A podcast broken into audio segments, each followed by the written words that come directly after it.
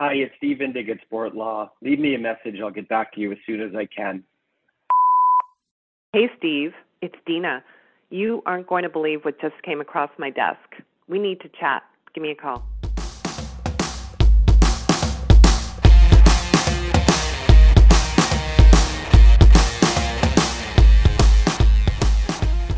Welcome to the latest episode of Sportopia. We're so excited to share our knowledge and have conversations about healthy human sport. In this recap of our first season, Steve and I are going to reflect on the last year, share personal highlights, and express gratitude for the opportunity to connect with sport leaders from across the country as we evolve towards Sport 2.0. Steve, before we get started, what's coming across your desk this week?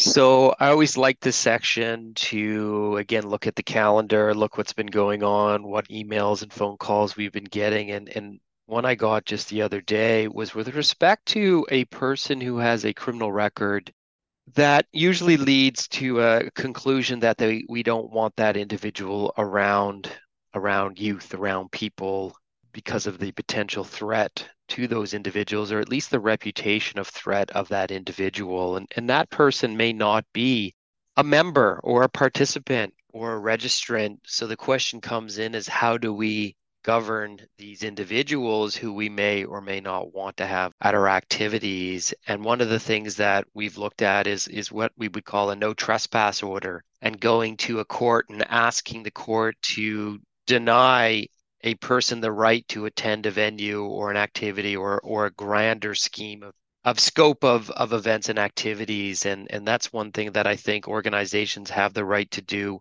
is to look at the the way of potentially banning people that we feel wouldn't be appropriate at sporting events. And the first thing that we would recommend would be to just send that cease and desist, that that no trespass, and and then if it's if the individual wishes to fight against the wish, then we'd look at the court to issuing that no trespass order. So uh, I thought that was something interesting for conversation because not everybody has the right to attend our events and uh, we probably may not want certain people who who don't have that contractual relationship through membership or participation uh, to attend interesting. It's so amazing steve how our worlds are so different and the stuff that you do. I mean i remember uh, being uh, when i was doing my journalism degree oh just a few years ago now steve.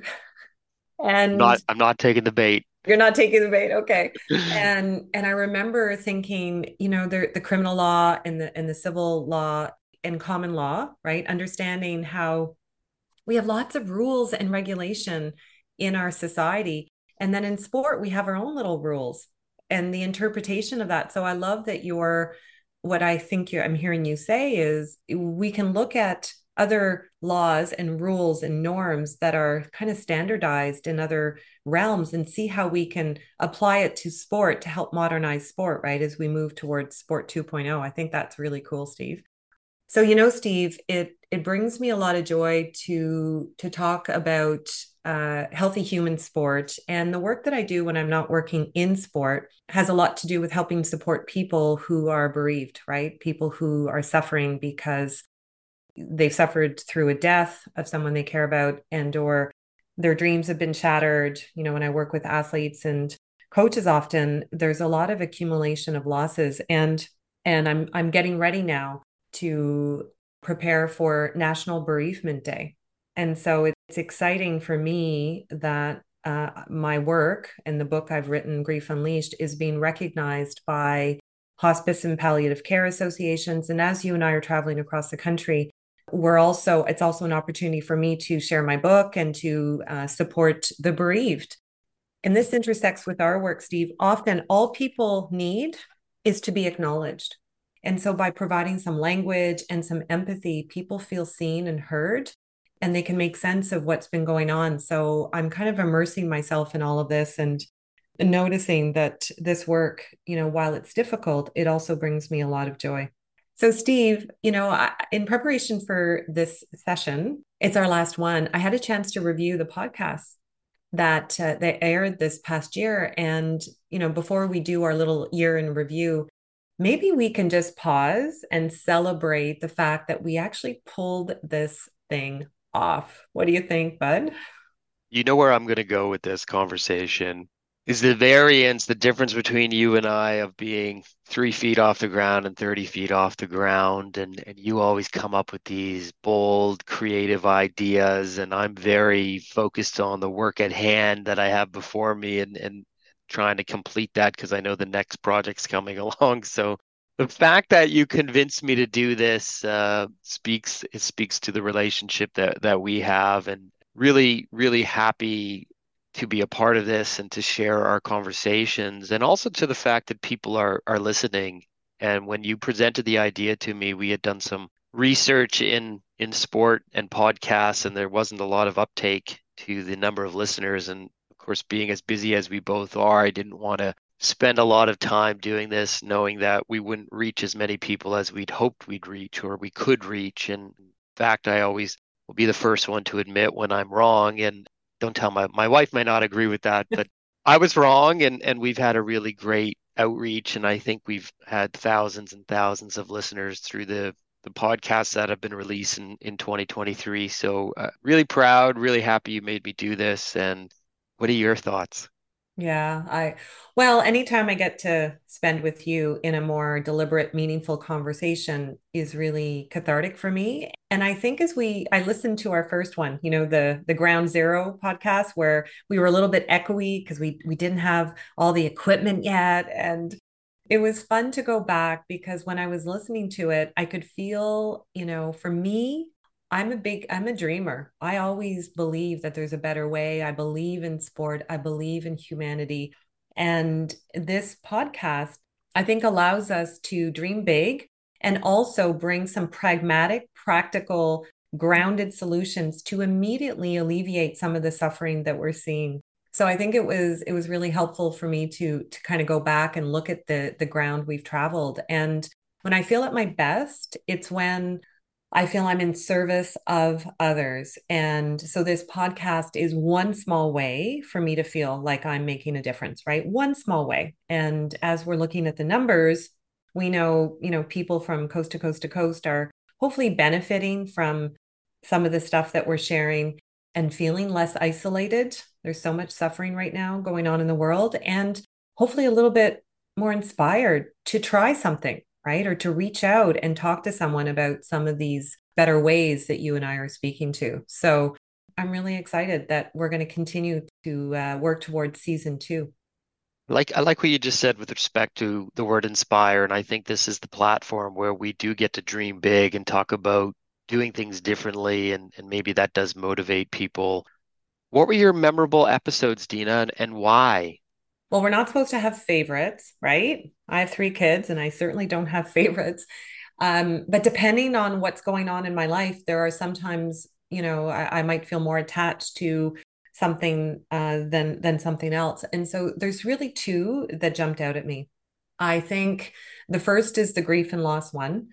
And I think it's because as I continue to deepen my own understanding of all things thanatology, which is the study of death and loss, right? Back at university, kind of entrenched now in academia and research related to uh, what it means to be a healthy human, which includes being able to reconcile and grapple with our life when things go sideways.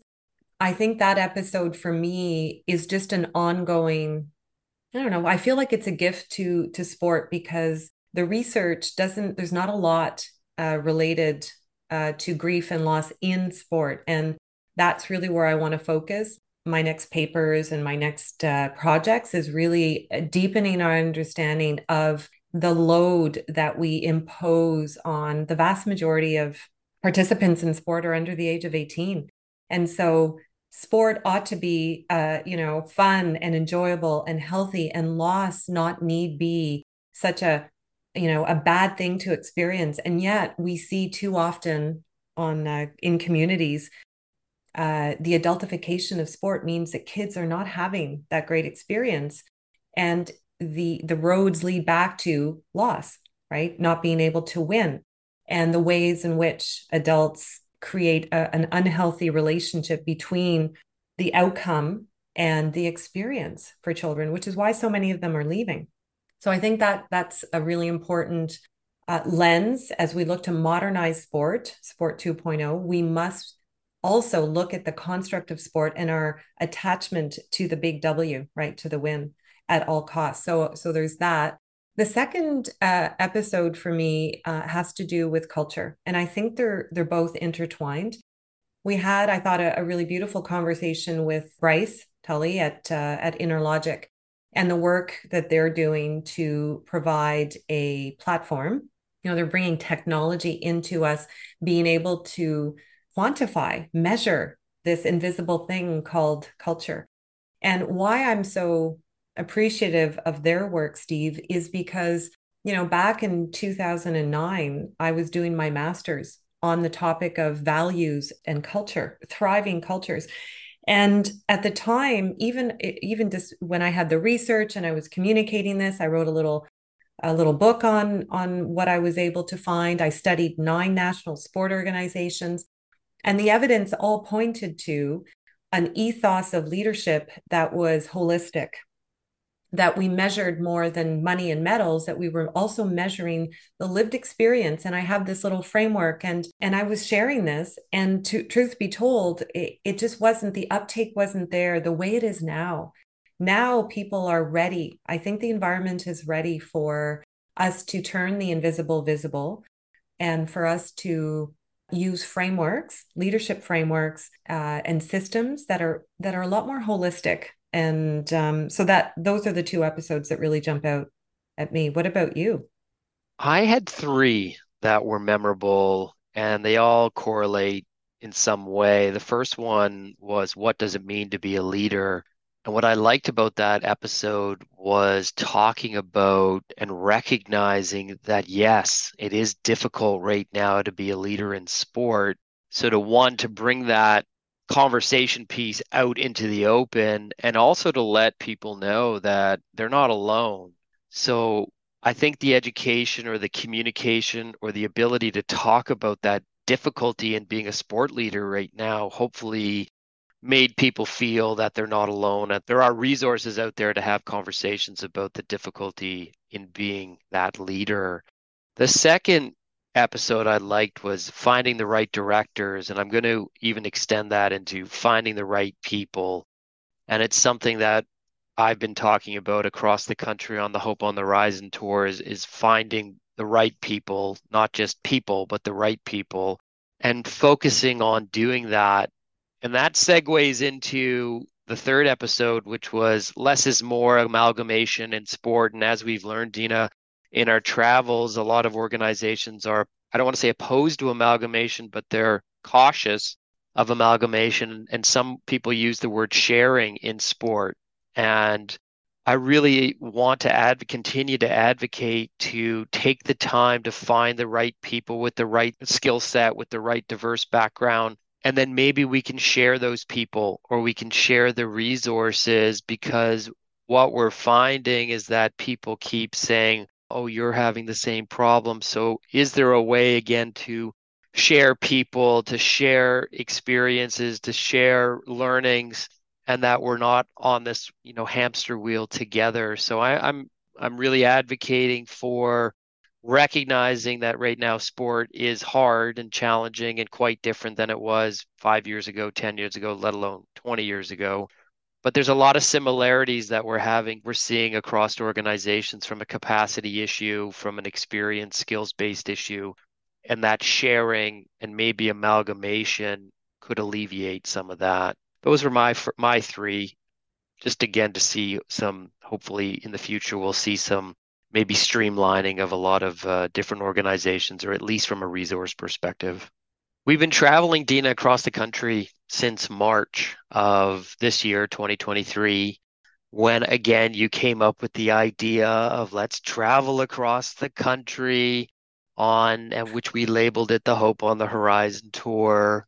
And what were some of your biggest aha moments now that we've completed eight stops across the, the country and a lot of different provinces and territories. Well, it, it's beautiful to actually a nice segue to sharing as a form of caring. And, and I think that that's really what inspired us, right? To travel across the country to kind of focus more on, uh, we call it the meat in the sandwich, right? The, the provincial and territorial leaders from from coast to coast to coast who uh, often they will tell us feel like they're the forgotten ones right they they have to nestle under a traditional sport environment from national down to provincial down to club. So that's more traditional sport delivery. But also they they feel the pull and the alliance to their provincial funding body. And so often they're they're like the the push pull factor of who is my boss? What membership do i belong to? And as we know the difference across the country the different cultures the different uh, reasons for being involved in sport are really starting to to become online i think for many of us. So some of the things that i was really reminded of is in community for most of the people we talked about it's not about high performance sport at all. It's about healthy human sport. It's about inclusive sport. It's about modernizing uh, our infrastructure to make it more accessible more welcoming for people and so the things that the provincial sport leaders and territorial sport leaders are grappling with are a little bit removed from what the national scene is is grappling with. And so I think it's really it was such a healthy reminder for us and I would say uh, you know another thing that's really you know jumping out at me is you and I are coming uh, and traveling across the country and in some cases, when we're, for instance, in NWT, Northwest Territories, or the Yukon, or even in Nunavut, their lived reality is, you know, they're playing basketball maybe in the library. their lived reality is so different and what what's inspiring with these uh, leaders is how resourceful they are so when we talk about things like amalgamation like sharing as a new form of caring. How doing it differently, I think we can learn a lot from our northern uh, partners and the islanders who tend to be really resourceful because they've had to battle some of the elements right? The elements of weather and mother nature. So so that really stood out at me. And i would say the final uh, big aha is how exhausted people are steve you know as we go across the country most of the people in the audience are like north of 45 so i want to i'm asking where is it where's the next generation? And and sports typically when we look at the audience still very white.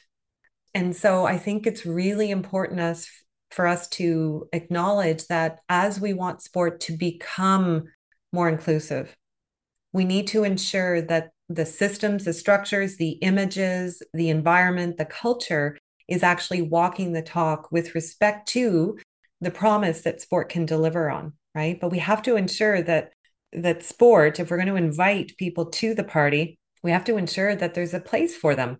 And right now, I think people are really acknowledging, ooh, you know, when we turn to the right and to the left, it's people like me. So so I was really inspired by think it was Mr. Reed uh, at our one of our stops in the Yukon, you know, our indigenous elder who opened up this territory. And when we invited him to introduce himself, he talked about, you know, his ancestors and he talked about the impact of sport on his community.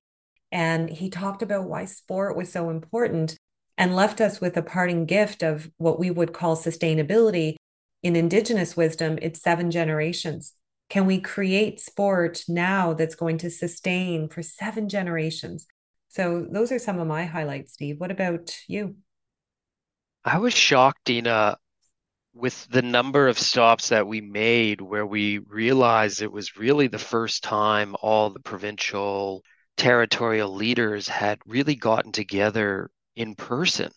So there was a lot of people in the room one who were new to their role, who were new to the the PSO or the TSO, and they didn't know all the other counterparts that existed.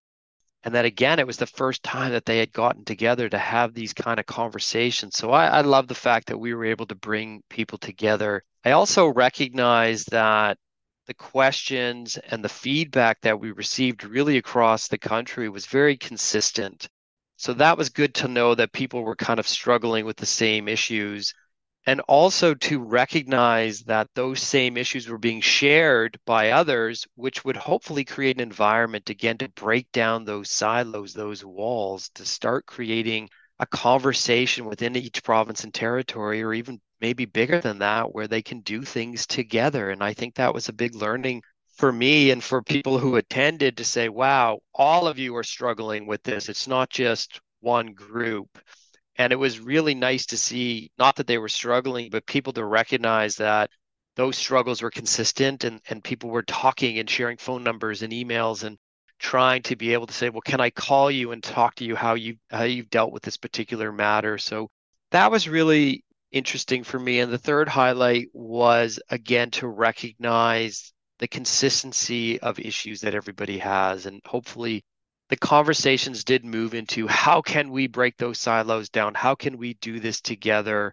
And I hope that continues to happen.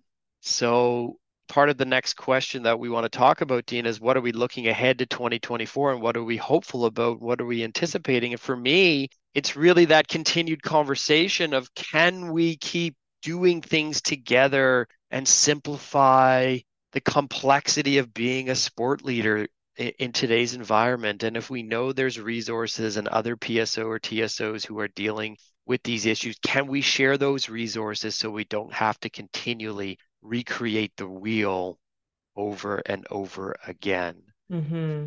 So, what are you looking forward to, Dina, in 2024?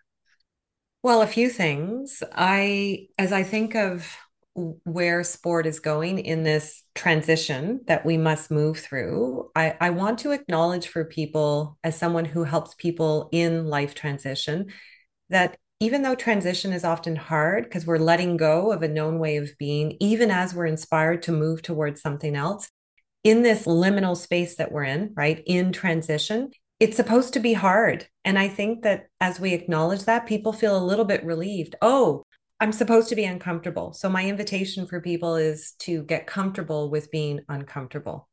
The second thing that you said that really resonated with me, Steve, is even though we're in transition and transition, we're going to feel a little lonely because nobody is actually in walking in my shoes. We don't have to feel so isolated.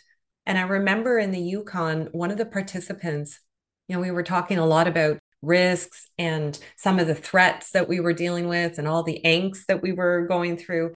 And this, you know, participant, younger woman said, "Hold on, I want to share a really inspiring story of of what we're doing right here in the Yukon." I think she was from snowboard, and she talked about community building through her sport and and how the kids were having fun and the families were coming out and I was so inspired by that. And out of that, I think, you know, back to your question about 2024, I'm committed to helping share stories and make examples out of exemplars, right? How can we share some of these inspiring stories? And when we know more and we know better, we hopefully do better, right? We're inspired to do better. So I think that's really important. I'm also noticing, Steve, that I think, and we've been writing about this for, for a while, that beyond uh, sports safety, we're seeing an exhaustion now from from the people we've been talking to that want to move beyond the sports safety focus. They really are ready to talk about something better, something holistic, something that's going to more align with their values. And so uh, safety, if we if we just use, use Maslow's hierarchy of needs, Safety is a baseline, physical and emotional and psychological safety is bare necessity. But beyond that, we want to invite people to belong and to self actualize. So I'm seeing and hearing people longing for more frameworks, more language that describes the sport we want more of, not just running away from the sport we don't want. And what's exciting for me is like we can look at existing frameworks. True sport comes to mind. And uh, our friends at Respect in Sport that are doing you're they're using what we would call strength based language to talk about what we want more of, which is super exciting uh, for me. And then the final thing that I'm really uh, excited about, and we've been advocating for this again for a long time, and that's investing in people.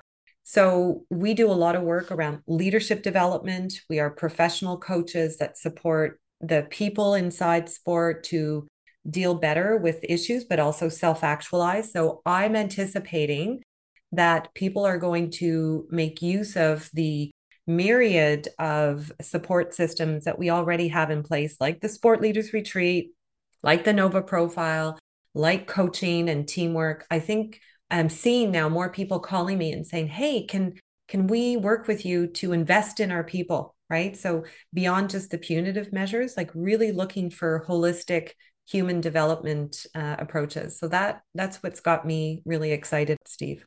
I would almost summarize that, Dina, to say we are hoping in 2024 that people are are far more proactive than reactive. Yeah, well said. And, and thinking about how to create that positive environment. How do we create that? And it's with the right people and the right training and the right investment. So I'm with you and, and looking forward to 2024. In the episode notes below, you'll find some sport law blogs where you can find more information related to our vision for Sport 2.0 and some considerations in how to achieve our vision. Thank you so much to our listeners. We are so grateful to have shared the past year with all of your listeners. And you know, Dino, we started this journey. Did you really believe that we would capture more than 3,000 listeners in our first year? You know that I did not think that to be possible. And you know that I did.